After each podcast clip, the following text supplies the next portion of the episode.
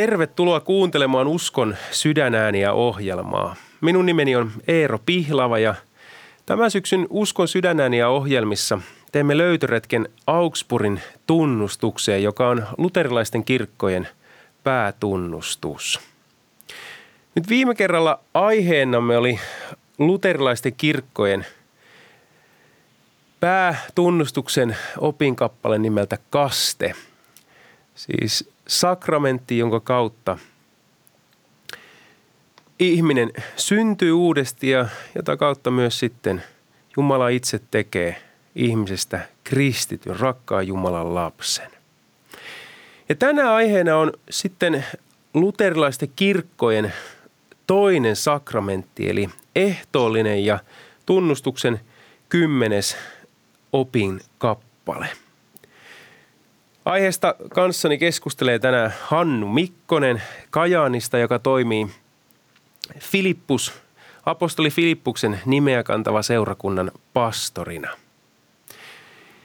Ja vielä ennen kuin otetaan Hannu ohjelmaan mukaan, niin muistutan, että jos tahdot ohjelman aikana seurata itse tai lukea tunnustuskirjoja, niin voit sen tehdä muun muassa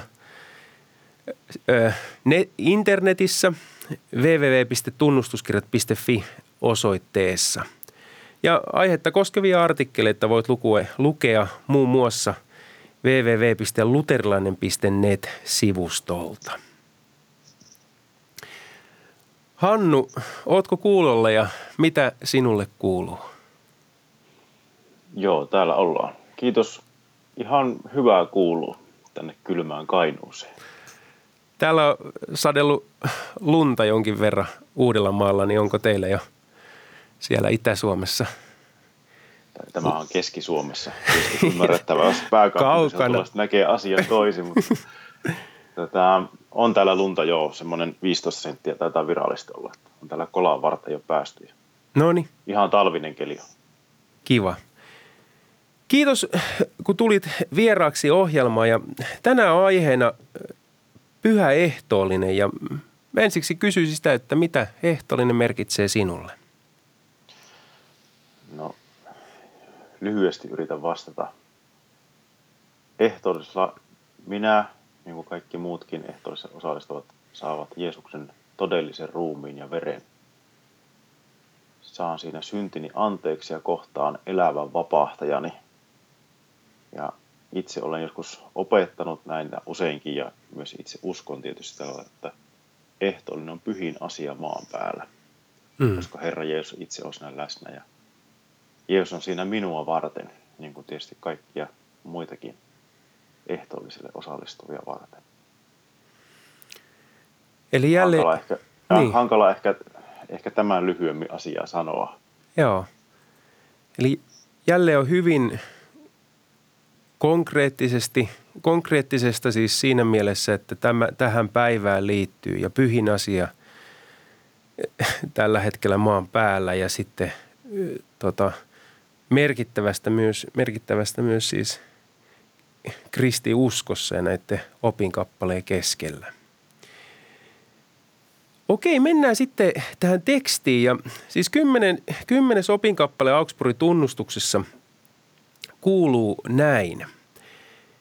Herran ehtoollisesta seurakuntamme opettavat, että Kristuksen ruumis ja veri ovat ehtoollisessa todella läsnä ja jaetaan niille, jotka sen nauttivat. Toisin opettavat, ne hylkäävät.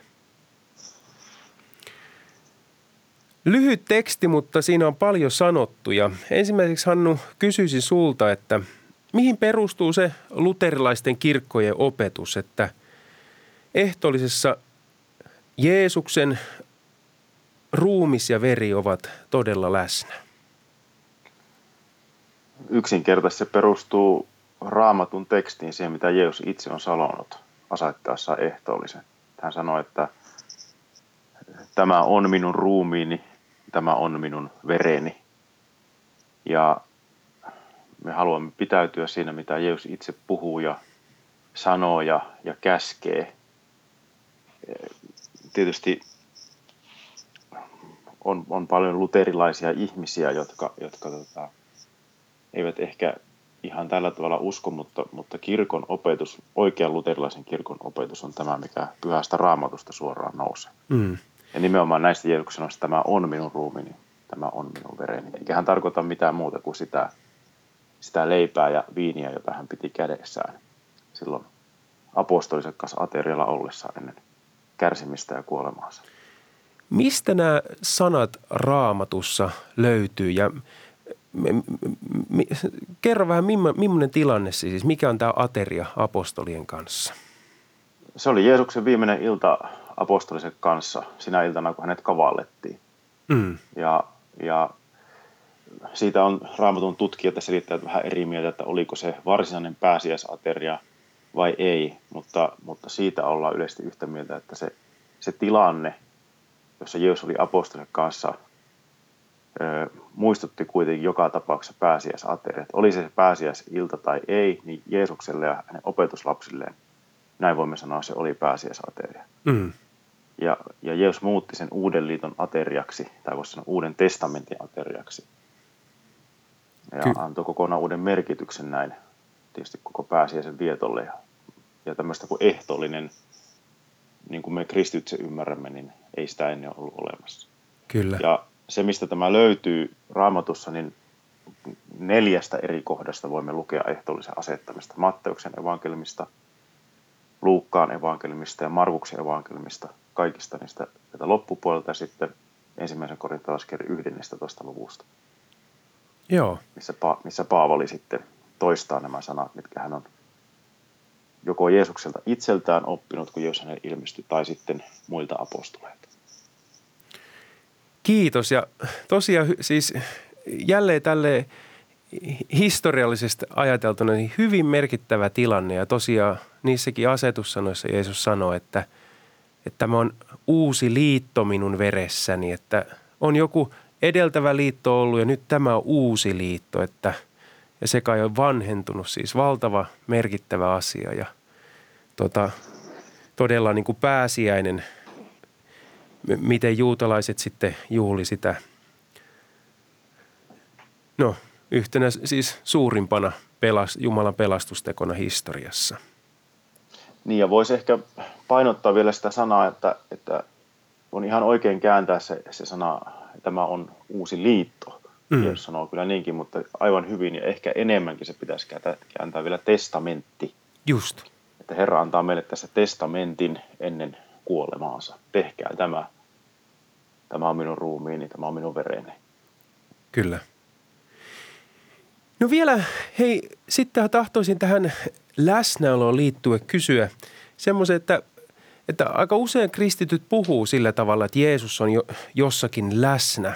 Ja nyt tässä mm. näissä asetussanoissa puhutaan, että Jeesuksen ruumis ja, tai Kristuksen ruumis ja veri ovat siis todellisesti leivässä ja viinissä, niin onko tässä niin kuin Kristuksen läsnäololla, että hänen ruumis ja veri ja sitten, että Jeesus on läsnä, niin onko tässä jonkinlainen ero?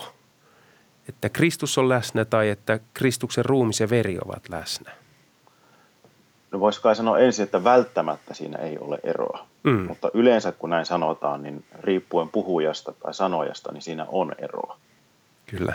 Et, että toki me kristityt olemme aina uskoneet, että Jeesus voi olla ja on läsnä kaikkialla. Hän on, hän on kaikkivaltias Jumalan poika ja hän on mm. aikaa ja paikkaa rajoittamaton persona.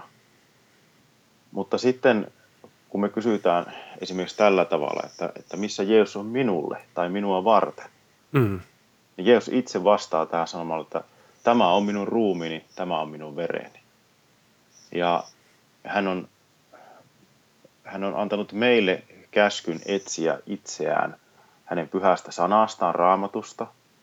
Hänet kohtaamme kasteessa ja, mm. ja sitten Herran pyhässä ehtoollisessa sillä tavalla, että hän on henkilökohtaisesti saatavilla, jos näin haluaa sanoa, ja läsnä. Minun ei tarvitse epäillä sitä että, ja hapuilla, että mistä minä löytän sen Jeesuksen. On, hänen ruumiinsa ja verensä on ehtoollisessa. Mm. Ja ja se on, se on varma asia, koska Jumalan poika itse näin sanoo. Ja sillä, siinä merkityksessä on eroa, että sanoo, että Jeesus on läsnä, kuin että hänen ruumiinsa ja verensä on läsnä. Tämä jälkimmäinen on täysin varmaa ja minusta ja minun tuntemuksistani riippumaton asia. Mm. Jopa voisi sanoa, että minun uskostani riippumaton asia. Näinkin vahvasti.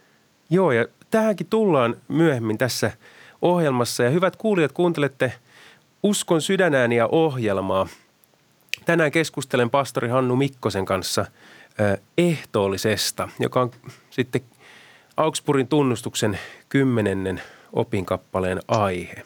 No Hannu, kerro sitten vielä, että miksi se kristitylle on nyt niin merkittävää, että, että siis Herra on todella läsnä ehtoollisessa sakramentissa ja mitä hyötyä ehtoollisesta on nyt äh, ihmiselle?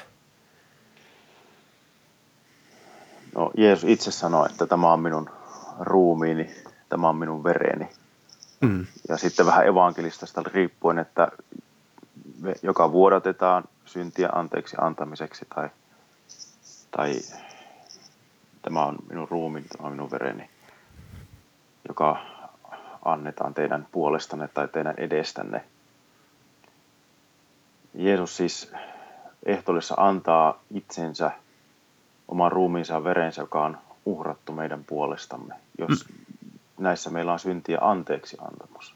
Joo. Sitten, sitten vielä Paavali sanoo ensimmäisen korintolaiskirjan 10. luvusta, leipä, jonka me murramme, on osallisuus Kristuksen ruumiiseen. Mm. Ja se on, se on ihmeellinen asia sillä tavalla, että me emme oikein järjellä sitä voittaa, emme voi järjellä sitä selittää, emmekä ymmärtää, vaan uskolla otamme vastaan sen, että, että minä saan, voi sanoa ihan tällä tavalla suoraan, että minä saan Jeesuksen ehtoollisessa. Mm. Ja kun minä saan Jeesuksen, niin minä saan kaiken, mitä hän on ja mitä hänessä on. Siis hänen hyvyytensä, pyhyytensä, anteeksi antamuksen hänessä, Jumalan rauhan, iankaikkisen elämän. Taivas maan päällä, voisi näin sanoa. Kyllä. On Herran pyhässä ehtoollisessa. Ja silloin siis ka- kaikki, mitä Jeesuksessa on, mm mitä me voimme ihmiset saada, niin saamme sen Herran päässä ehtoollisessa. Eli hyvät kuulijat siinä, että jos tätä juuri, että etsii rauhaa Jumala suhteessa ja syntiä anteeksantoa ja tätä, niin ehtoollinen on siis se paikka, mistä, mistä sitä etsiä. No tahtoisin mennä sitten Anu eteenpäin sillä tavalla, että – kun ollaan puhuttu näistä ehtoollisen, ehtoollisen liittyvistä Jeesuksen sanoista, hänen asetuksestaan, niin sitten tämä opinkohta puhuu myös siitä, tai ki, siinä kirjoitetaan, että, että Kristuksen ruumisen veri jaetaan ehtoollisessa niille, jotka sen nauttivat. Eli tarkoittaako tämä nyt sitä, että, että ihan jokainen, siis ne, nekin, jotka eivät usko – Jeesukseen, niin vastaanottaa osallistuessaan niin Herran ruumi ja veren. Kyllä se sitä tarkoittaa. Että jokainen, joka ehtoollisen siunattua leipää syö ja siunat, siunattua viiniä, eli Jeesuksen ruumiin ja veren nauttii, niin saa Jeesuksen todellisen ruumiin ja veren, riippumatta siitä, uskooko siihen eh, tähän Jeesuksen läsnäolo, ruumiillisen läsnäolo ehtoollisessa vai ei. Kyllä. Että raamattu ei, ei tee mitään eroa siinä merkityksessä ihmisen välillä, joka uskoo, joka ei usko, että nauttiiko ihminen todellisen Herran ruumiin ja veren.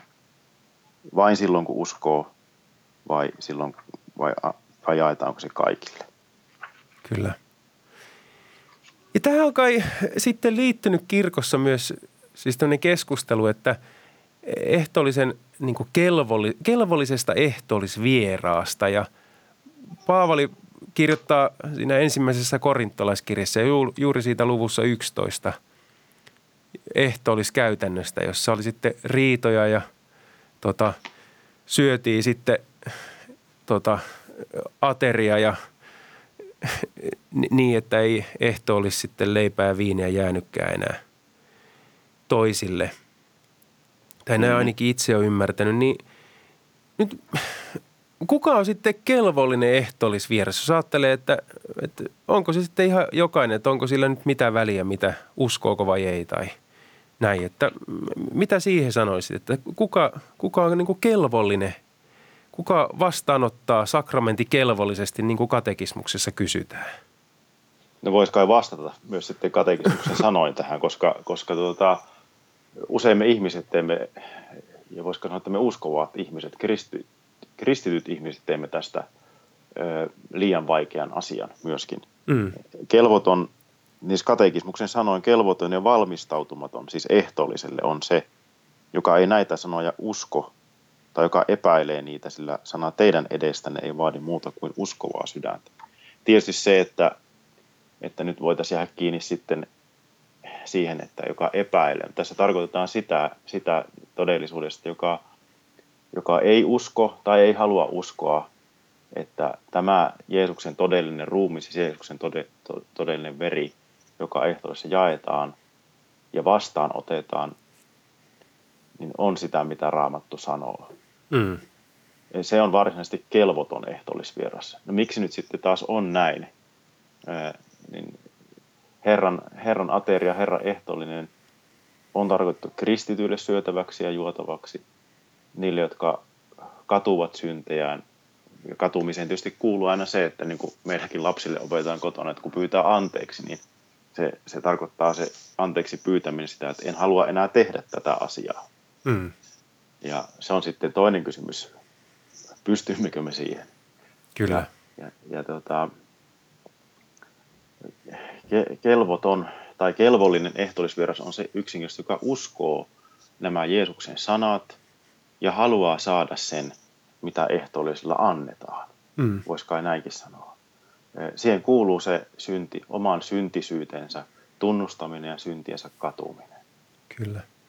Ja Paavali sanoo sitten siinä ensimmäisessä korintolaiskirjassa, että, että pitää tutkia itseään. Ja tämä on varsinkin luterilaiskirkossa ymmärretty sitten itsensä, oman elämän vaelluksen tutkimisena ja, ja oman syntisyyden ja syntien tunnustamisen. Kyllä. Ja jotenkin, että oikeastaan jokaisen Jumalan siis, tai pyhien kirjoitusten kohdan, niin kuin kohdalla on totta se, että ei voi oikeastaan, ei voi halveksia niin kuin niitä sanoja halveksimatta sitten niiden sanojen antajaa ja vaikka ehtoollisen asettajaa sitten, että – No juuri, juuri tästä on, on ehtoollisen, ehtoollisen vietonkin tai ehtoollisen oikean vieton kohdalla kysymys. Että se, mitä Jumala sanoo sanassa, hän todella tarkoittaa sitä. Hän ei puhu vertauskuvilla tässä kohdassa varsinkaan. Kyllä. Eikä, eikä, eikä var, varsinkaan hän ei valehtele. Että hänen sanansa on varma ja hänen lupauksensa on varma. Kyllä. No siis ehtoollisessa on ihanasta lahjasta kyse, syntien anteeksanto, rauha ja kaikkea mitä luettelit – jo tuossa edellä. Ja sitten on ainakin omassa työssä sitten kohdannut seurakunnan pastorina sitten sitä, että on kumminkin kristittyjä, jotka sitten murehtii ehtolisen äärellä sitä uskon heikkoutta. Ja sitten eivät, eivät niin koe, että on jotenkin, e, e, että uskaltaisi tulla, tulla ylipäätään sinne vaikka pyhän Jumalan niin – eteen ja Jumalan palvelukseen tai ehtoolliselle, niin mitä sanoisit tällaiselle, jos kuulijakunnassa on tällaisia henkilöitä? Varmasti jokaisella kristityllä on tämän kaltainen kokemus, joillekin useammin ja joillekin harvemmin, että, että minun uskoni on huono ja, ja heikko ja, ja minä olen arvoton tulemaan Jeesuksen luo. Jeesus itse sanoo sanassaan, että sitä, joka minun luokseni tulee, minä en heitä ulos. Mm. Ja tämä, tämän sanan saa jokainen uskossaan heikko tai joka kokee itsensä uskossa heikoksi, niin omista omalle kohdalle ja myöskin rukoilla sitten raamatun henkilössä, että minä uskon, auta minun epäuskoani tai auta minua epäuskossani. Ehtoollinen on, on syntien anteeksi antamuksen ateria mm. ja, ja se on myös uskon vahvistukseksi, näin opetamme. Mm. Ja, ja me emme mene ehtoolliselle siihen luottaa, että meillä on vahva usko tai että me olemme hyviä kristittyjä, vaan päinvastoin sen takia tulemme Jeesuksen luo, että hän meitä auttaisi ja parantaisi ja armahtaisi ja antaisi meille uskoa meidän uskottomuutemme tai, tai epäuskomme tilalle. Ja se on ihana lahja, niin kuin tuossa sanoit. Kyllä. Ja jos se olisi meistä kiinni, minusta tai sinusta tai kenestä tahansa kristitystä, niin eihän meistä kukaan ole itsessään kelvollinen ehtoolliselle. Mm. Mutta emme sen takia menekään ehtoollisen, vaan Jumalan sanaan, Jeesuksen omaan kutsuun, luottaen hänen sanansa vedoten, että sinä Herra itse kutsut ja sinä, sinä parannat ja sinä autat. Kyllä. Kiitos Hannu ja kuuntelette kuulijat Uskon sydänääniä ohjelmaa, jossa käydään tänä syksynä läpi Augsburgin tunnustusta ja tänä aiheena on eh, ehtoollinen. Ja vielä Hannu viimeinen kysymys. Ja tähän liittyy Augsburgin tunnustuksessa on myös muutama muu opinkohta siis ehtoolliseen liittyen ja yksi niistä on tällainen, tällainen niin poistettu väärinkäytös, tota, joita sitten Augsburgin tunnustuksessa mainitaan, onko se muistaakseni seitsemän kappaletta, mitä sitten kirkokäytännön elämässä on otettu, otettu pois ja nyt ehtoolliseen liittyen täällä tunnustuksen osiossa poistetut väärinkäytökset, niin mainitaan tämmöinen otsakekko ehtoollisen molemmat muodot. Ja sitten kerrotaan, että siinä oli, on tämmöinen keskeä Rooman kirkon tapoihin ja oppiin siis pesiytynyt tämmöinen vääristymä. Niin mistä tässä nyt tässä vääristymässä – joka liittyy tähän ehtoollisen molempiin muotoihin, niin kuin otsake sanoo, niin mistä tässä vääristymässä oli kyse ja miten luterilainen käytäntö nyt sitten muuttui keskiajalla tästä Rooman kirkon käytännöstä? No vääristymässä oli kyse siitä, että, että seurakuntalaiset, monet haluaa käyttää sanaa maalikko tai se on ehkä vakiintunut verrattuna sitten papistoon, eli pastoreihin – niin he eivät saaneet silloin, kun uskonpuhdistus alkoi 1520-luvulla tai vähän aikaisemmin, 1517 siitä alkaen, mm. niin seurakuntalaiset eivät saaneet ehtoollisella Herran verta, siis siunattua viiniä. Joo. Ja en nyt mene sitten syihin sen syvemmin, miksi näin tota, niin, tehtiin.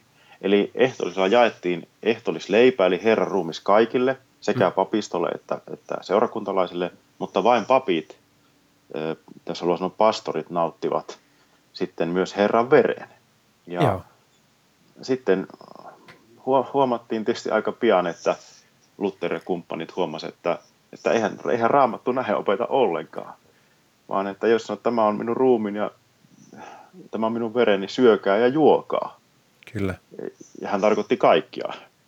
Ja, ja tuota, myöskin sitten vanhan kirkon puhutaan siis varhaiskirkosta, niin myös sen käytännöt osoittivat uskonpuhdistajille, että, että näinhän on tehty. Että tämä on ihan kummallinen uudistus ja muutos tällainen, että seurakuntalaisille ei jaetakaan kokonaista ehtoollista, jos näin haluaa sanoa.